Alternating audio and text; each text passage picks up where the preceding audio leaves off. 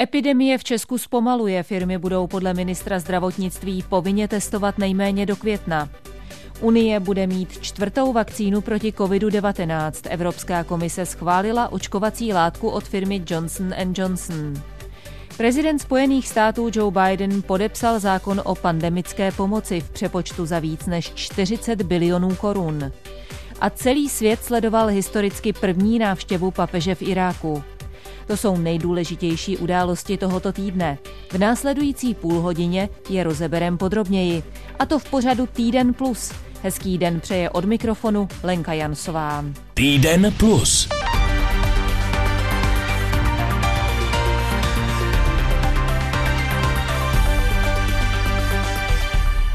Epidemie koronaviru v Česku ustupuje. Problémem ovšem dál zůstává vysoký počet pacientů v nemocnicích. V pátek přibylo 14 920 nových případů nákazy. To je o 1750 víc než před týdnem. Reprodukční číslo, tedy průměrný počet dalších lidí, které nakazí jeden pozitivně testovaný, v pátek vzrostlo z 91 setin na 94 setin. Předtím ale po měsíci kleslo pod hodnotu 1. Lékař Lékaři v Česku už podali přes 1 milion dávek očkování proti nemoci COVID-19. Aspoň jednu dávku vakcíny dostalo víc než 700 tisíc lidí. Oznámil to ministr zdravotnictví Jan Blatný zahnutí ANO. Současná opatření proti šíření koronaviru podle něj začínají fungovat. Podle Jana Blatného se ovšem nedá čekat, že by se opatření po 21. březnu nějak výrazně uvolnila. V úvahu připadá jen to, aby lidé mohli volný čas trávit na větším území, než je jejich obec. Umím si představit, eh, že by bylo možno zvýšit ten perimetr pro eh, pohyb při volnočasových aktivitách. Já sám si nyní nic dalšího upřímně řečeno nemohu eh, nebo neumím představit právě proto, že ta situace v nemocnicích i v té populaci sice se zastavila a o něco se zlepšuje, ale rozhodně to není taková změna, která by umožňovala zásadní, razantní uvolňování dalších opatření. Do pátku museli firmy z 250 a víc zaměstnanci povinně otestovat své pracovníky. Ještě začátkem týdne se přitom potýkali s nedostatkem vhodných testů. Přeplněná kvůli tomu jsou i veřejná odběrová místa. Do týdne musí firmy odběry zopakovat. Oslovené společnosti zatím hlásí jen velmi nízké počty odhalených případů zjistil reportér Jakub Horáček. Chvíličku to bude nepříjemný. Zaklonit hlavu. Odběrové místo v centrále pražské energetiky ve čtvrtek ráno. Otestovat se sem přišly desítky pracovníků. No, děkuji. S otestováním všech pracovníků tu problém nemají. Týká se to eh, minimálně 1650 zaměstnanců celé skupiny PRE, tak to stíháme během toho týdne. Koukám, je tu opravdu velká fronta, spousta, spousta lidí, tak kolik eh, lidí za den tu otestujete? Tady, kde teď stojíme, to je sídlo firmy, tady je zhruba 400 lidí v tomto objektu a všichni během jednoho dne projdou testem. Když jsem říkal, že je nás 1650 a teď testujeme vlastně už čtvrtým týdnem tak tuším, že máme zatím 11 odchycených případů. Vysvětluje mluvčí pražské energetiky Petr Holubec. Otestovat své pracovníky musí taky obchodní řetězec Albert. Tady jsme v testovací místnosti, máme tady připravený ty sady. Říká mluvčí Albertu Jiří Mareček. Už jsme udělali tisíce testů, blížíme se deseti tisícům a tuhle zákonnou povinnost splníme. Koukám, vy tu máte ty samotestovací eh, sady, tak jakým způsobem tedy tato místnost eh, funguje? Testy už máme připravené tak, aby eh, když přijdou zaměstnanci na směnu, to trvalo co nejmenší eh, čas. Ta incidence je menší než v populaci, řekněme, že to jsou malé jednotky procent. V prvních třech dnech tohoto týdne podle údajů Ministerstva zdravotnictví stoupl počet antigenních testů pro veřejnost o víc jak polovinu. Denně jejich zdravotníci vyhodnotí 100 až 120 tisíc. Podíl pozitivních testů ale klesl z 2 až 3% na procento a půl. Povinné testování přitom komplikovala nedostupnost vhodných testů. Ne všechny firmy je totiž stihly včas sehnat, upozorňuje viceprezident Svazu průmyslu a dopravy Jana Rafaj. Testy mohly ležet nejenom v České republice, někde v Evropě nebo někde se vyskladňovaly a pak je musíte nabalíčkovat podle potřeb těch firm, dopravit je do těch firm. To největší zádrhel byla ta logistika. Myslím si, že to byl taky jeden z důvodů, proč se přehlcovala ta veřejná testovací místa. V současnosti by podle vicepremiéra a ministra průmyslu a obchodu Karla Havlíčka za ANO mělo mít Česko zásoby testů dostatečné. Nikdy nebylo méně jak 1 milion testů na skladě. Je třeba, abychom na těch 2,5 milionu lidí měli řádově 10 milionů testů za měsíc. Jenom tento týden přijde dalších 15 milionů testů. Že se dostupnost SAT zlepšila, potvrzuje také jednatel distribuční společnosti Trios David Tomášek. Každý den přilítá letadlo, přijíždějí kamiony, takže už se to začíná dostávat do stádia, kdy jsme schopní těm zákazníkům do druhého nebo do dvou dnů eh, určitý typy testů posílat. Rychle se podle Tomáška firmy dostanou například k testům ze slin. Na ty z kraje nosou si ovšem musí počkat na přelom března a dubna. Podniky by se podle Havlíčka měly připravit na kontroly. Řádově 300 až 400 hygieniků bude pravidelně kontrolovat a primárně není, není to o tom, eh, abychom odchytávali někoho na drobnostech, ale principiálně bychom zjistili, se náhodou neexistují firmy, které eh, prostě to ignorují a které netestují. Pokud pracovník testování odmítne, firmy to můžou vyhodnotit jako překážku na jeho straně a poslat ho domů bez nároku na mzdu. Pozitivní případy musí zaměstnanci nebo zaměstnavatelé hlásit praktikum nebo hygieně. V tom může být podle Jana Rafaje problém. Samozřejmě dává to určité riziko, že třeba když si to vezme na starost ten zaměstnanec, takže to nemusí proběhnout. Takže myslím si, že by se to dalo udělat ještě jednodušit. Rafaj ministerstvu zdravotnictví navrhoval vznik speciálního registru, do kterého by podniky potvrzené případy hlásily. Přístup by do něj měly jak hygienické stanice, tak praktici. Do plošného testování se přitom zapojují další instituce. Od středy musí testovat veřejná sféra a do pondělí musí pracovníky protestovat společnosti z 50 až 250 zaměstnanci. Podle předběžných dat Svazu průmyslu a dopravy zachytilo toto testování zhruba 1% pozitivních případů. Ve firmách se bude podle ministra Jana Blatného povinně testovat nejméně do května. V nemocnicích podle serveru i rozhlas.cz chybí kvůli epidemii koronaviru 1600 zdravotníků, většinou nabírají dobrovolníky. Třeba Český červený kříž má mobilní týmy.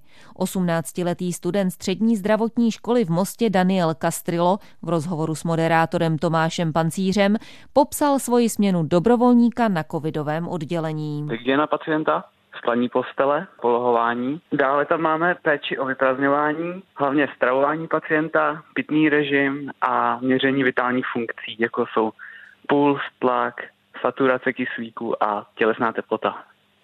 Jak dlouhé máte směny, jak dlouhá je pracovní doba a kolikrát týdně vlastně chodíte pomáhat? Z toho Českého červeného kříže máme ten projekt, který se jmenuje mobilní tým 72 hodin, takže vlastně se složí tým dobrovolníků, dejme tomu o osmi lidech a z toho čtyři lidi budou na denních směnách a další čtyři lidi na nočních směnách. Začíme se po 12 hodinách a vlastně tady ten tým osmi lidí 72 hodin je k službám pro to oddělení. Z té zkušenosti dobrovolnické, co na vás nejvíc zapůsobilo? Tak vlastně, že ta práce je fakt dost psychicky náročná, protože prakticky neočkovaným pracovníkům, jako jsem například já, tak hrozí bezprostřední nákaza tím COVID-19, protože jsme vlastně přímo u zdroje těch 12 hodin. I jako celkově ta atmosféra je taková, snažíme se mezi tím odborným personálem, těma sestrama jako fakt si vycházet vstříc, že oni se nás snaží něco vysvětlit a my zase na oplátku se snažíme udělat co nejvíc té práce, aby si mohli odpočinout. Říká student střední zdravotní školy Daniel Castrillo, který pracuje jako dobrovolník na covidovém oddělení. Týden plus.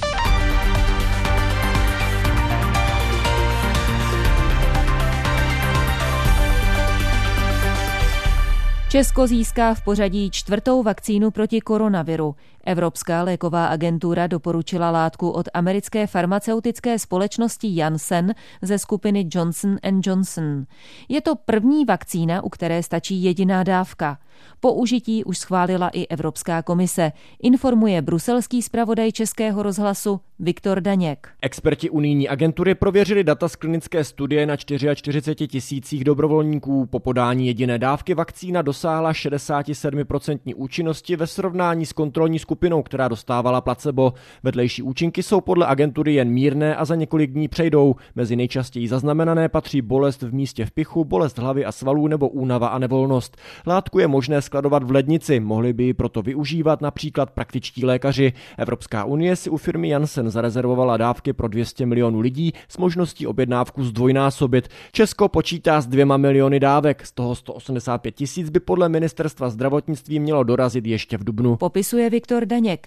Předseda České vakcinologické společnosti a vedoucí epidemiologické skupiny při ministerstvu zdravotnictví Roman Chlíbek v rozhovoru s moderátorkou Věrou Štechrovou vysvětlil, proč stačí jedna dávka této vakcíny. Výrobci této vakcíny se tedy rozhodli, že provedou klinickou studii a jestli bude fungovat pouze v jednodávkovém schématu a ty výsledky byly natolik přesvědčivý, že se podařilo zaregistrovat toto jednodávkové schéma. Jinak konstrukčně je velice podobná té vakcíně AstraZeneca a jediný, v čem je asi rozdíl, je v tom adenoviru a sice v tom, že ta vakcína teď schválená firmy Johnson Johnson používá lidský adenovirus. Víme, jestli je tahle vakcína účinná, anebo aspoň částečně účinná eh, proti těm eh, novým mutacím eh, koronaviru, té brazilské, jihoafrické? Tam se dá předpokládat, že ta účinnost bude eh, podobná jako těch ostatních vektorových vakcín, kde se ukazuje, že na tu eh, britskou mutaci ta účinnost se pohybuje kolem 70 65-70%, takže eh, lze očekávat, že to bude podobné u této vakcíny. Eh, bohužel domnívám se, že na tu jihoafrickou a brazilskou mutaci obecně ty všechny covidové vakcíny, které máme k dispozici, budou velice málo účinné a že pokud se více tyto mutace rozšíří, bude asi nezbytně nutná jakási úprava složení té vakcíny do budoucnosti. Ta účinnost té vakcíny od Johnson Johnson je uváděná 67%. Co to konkrétně znamená, že 67% očkovaných vakcína ochrání před onemocněním? Takhle přesně to úplně není, ono to takhle zjednodušeně je chápáno, ale ve skutečnosti ta účinnost znamená, že ta vakcína snižuje míru rizika, že se člověk nakazí o 67%. To riziko nákazy je sníženo o 67% ve srovnání s lidmi, kteří očkovaní nejsou, ale ta účinnostní data jsou poměrně velice hezká a v této studii bylo zařazeno i poměrně dost seniorů a tam dokonce u těch seniorů 65 plus plus, ta účinnost je 82% a dokonce v těch registračních studiích se u těch 75 letých ukázala až neskutečně 100% účinnost, ale to pravděpodobně bude dáno tím, že tam těch eh, seniorů 75 plus bylo relativně málo.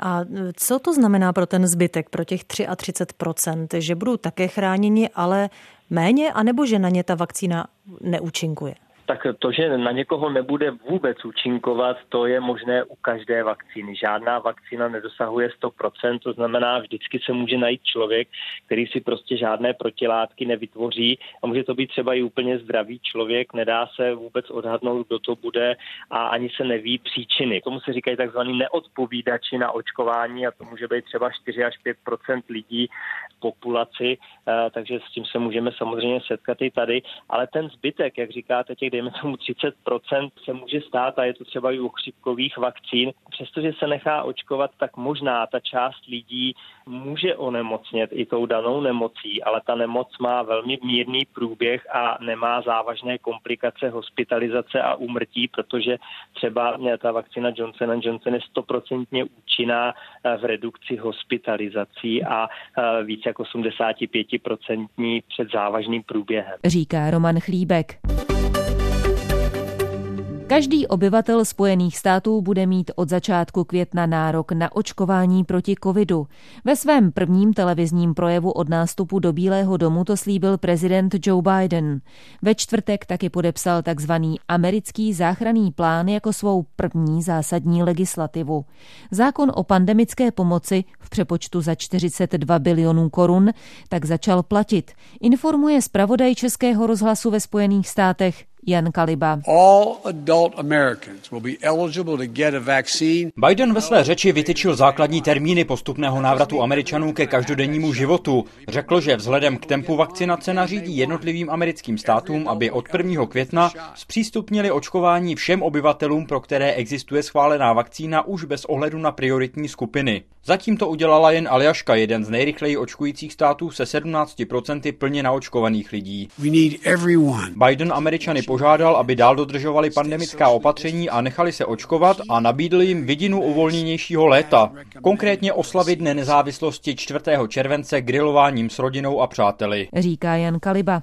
Petr Kopecký z katedry anglistiky a amerikanistiky Filozofické fakulty Ostravské univerzity v rozhovoru s moderátorkou Martinou Maškovou doplnil, že schválení záchranného plánu je splnění důležitého slibu Bidenovy předvolební kampaně. Kampaň má za úkol tento nesporný úspěch eh, prodat, aby si řadu těch významných změn a úlev, které američané eh, teďka mohou čekat, spojili právě s Bidenem a demokraty. A důležité je tady říct, že se poučil vlastně Biden z chyby, kterou udělal Barack Obama v roce 2009, kdy podobný plán obnovy ekonomiky nedokázal prodat a komunikovat a výrazně na to doplatil. Takže abych to zhrnul, ten projev Bidena vnímám jako mobilizační směrem k očkování. S tou připravenou dávkou vakcíny vlastně přidává Biden i dávku jakéhosi optimismu dožil, Eh, ten projev je také sjednocující směrem k američanům všech ráz a politických přesvědčení a také avizuje nějaký návrat k normálu. Ta meta je také symbolická, je to čtvrtý červenec, den nezávislosti, což je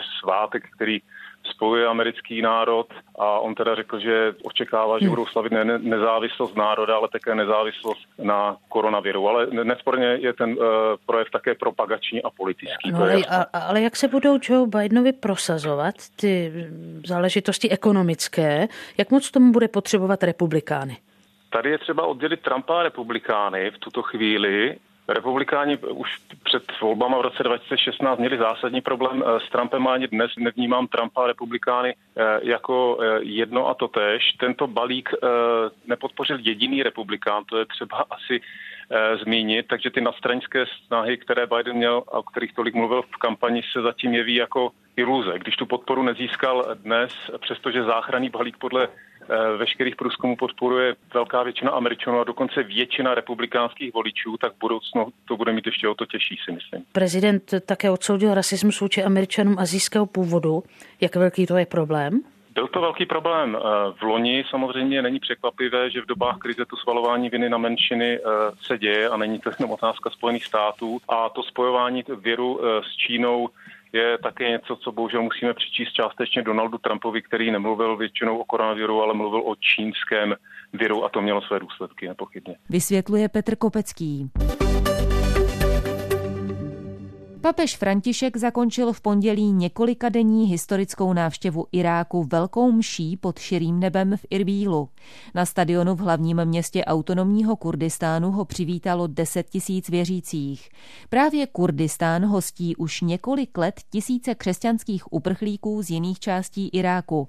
Informuje blízkovýchodní zpravodaj Českého rozhlasu Štěpán Macháček. Úřady iráckého Kurdistánu omezili počet účastníků mše na třetinu kapacity stadionu.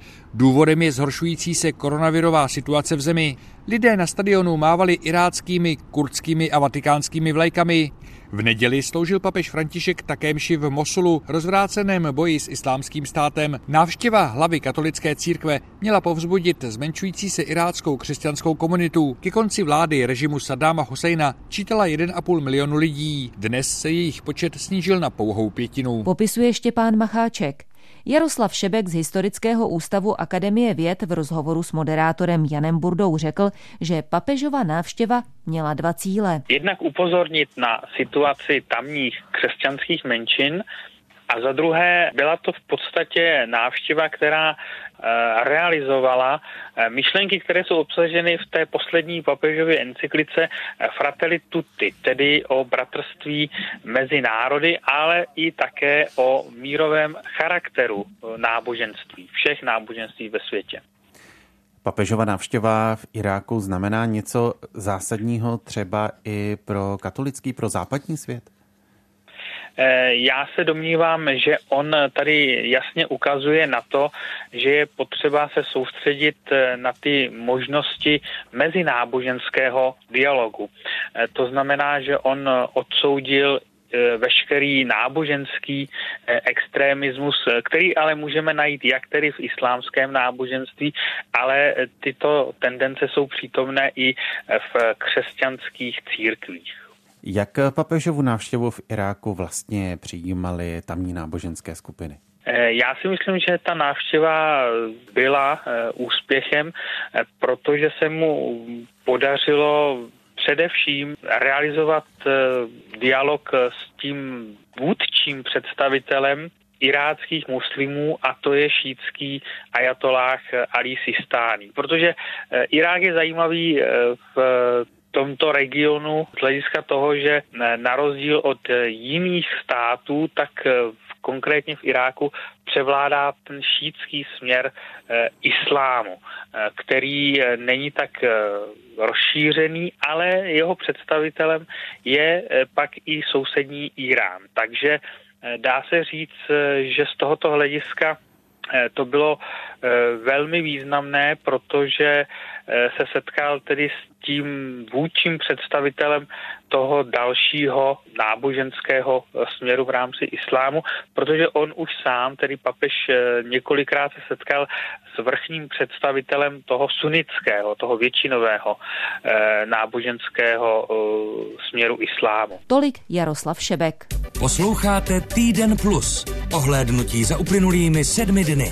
Premiéra v sobotu po 18. hodině. Ve čtvrtek uplynul přesně rok ode dne, kdy se v Česku zavřely školy a začala plošná výuka na dálku. Připomněli si to žáci a studenti z iniciativy Dostaňte nás ven na Palackého náměstí v Praze. Před ministerstvem zdravotnictví rozvěsili asi 150 obrázků. Na místě natáčela reportérka Marie Veselá. Vážená vládo, jsem smutná, nešťastná a unavená. Tak takový vzkaz posílá 12-letá Johanka z Prahy. Napsala ho na svůj autoportrét. Já jsem Jakub. Já tady svůj autoportrét mám. Má tady i moje sestřička autoportrét. A jak jste se namaloval? S úsměvem, protože tuhle tu akci tak vidím jako něco, co je spíš jako povzbudivý. Prosím, otevřete školy, vůbec se nevidím s kámoši, kteří nežijí mimo můj okres. I takové vzkazy dětí teď visí před ministerstvem zdravotnictví. Já bych rozhodně se chtěl začít výdat víc kamarádama, protože na mě už fakt to sedění doma má už jako nějaký, nebo se říct, i trvalý následky budou mít, protože vůbec se s nima nevídám, nemůžu se bavit prostě. U obrázků se zastavují i kolem jdoucí, třeba maminka dvou dětí. Jedno moje sedm chodí do druhé třídy a druhé moje 12 chodí do šesté třídy. Jak jsou na tom? Vy jste se tady zastavila u těch obrázků. Hlavně u toho šestáka je to opravdu hrozné, protože je už skoro rok doma, už nemá ani ty kamarády, se kterými by třeba mohl chodit ven, protože jako ty sociální kontakty tam se zpřetrhaly a je opravdu těžký ho dostat ven od počítače. No. Obrázky i s dopisem studenti odnesli na podatelnu ministerstva zdravotnictví. Navrhují upravit opatření tak, aby se mohli výdat aspoň venku, říká ředitel Pražského gymnázia přírodní škola František Tichý. Týdní může aspoň jednou za týden jít se svou třídou ven, kde ty děti se nekají roušky, takže ta riziko je zcela minimální. Myslíte si, že taková opatření, která teď, dejme tomu, chrání děti, je na místě nějak upravovat? V tuto chvíli, řekněme v tomto týdnu, dvou týdnech, ne ale chceme, aby až se to rozvolnění začne, tak aby tohle byla jako jedna z prvních věcí. Kdyby se děti mohly vrátit do lavic, zatím není podle ministra školství Roberta Plagy zahnutí ano jasné. Reportáž Marie Veselé o žácích a studentech, kteří si připomněli rok od uzavření českých škol kvůli koronaviru, nás dovedla do konce pořadu Týden plus. Byly v něm ty nejdůležitější události uplynulých sedmi dnů. Naslyšenou se těší Lenka Jansová.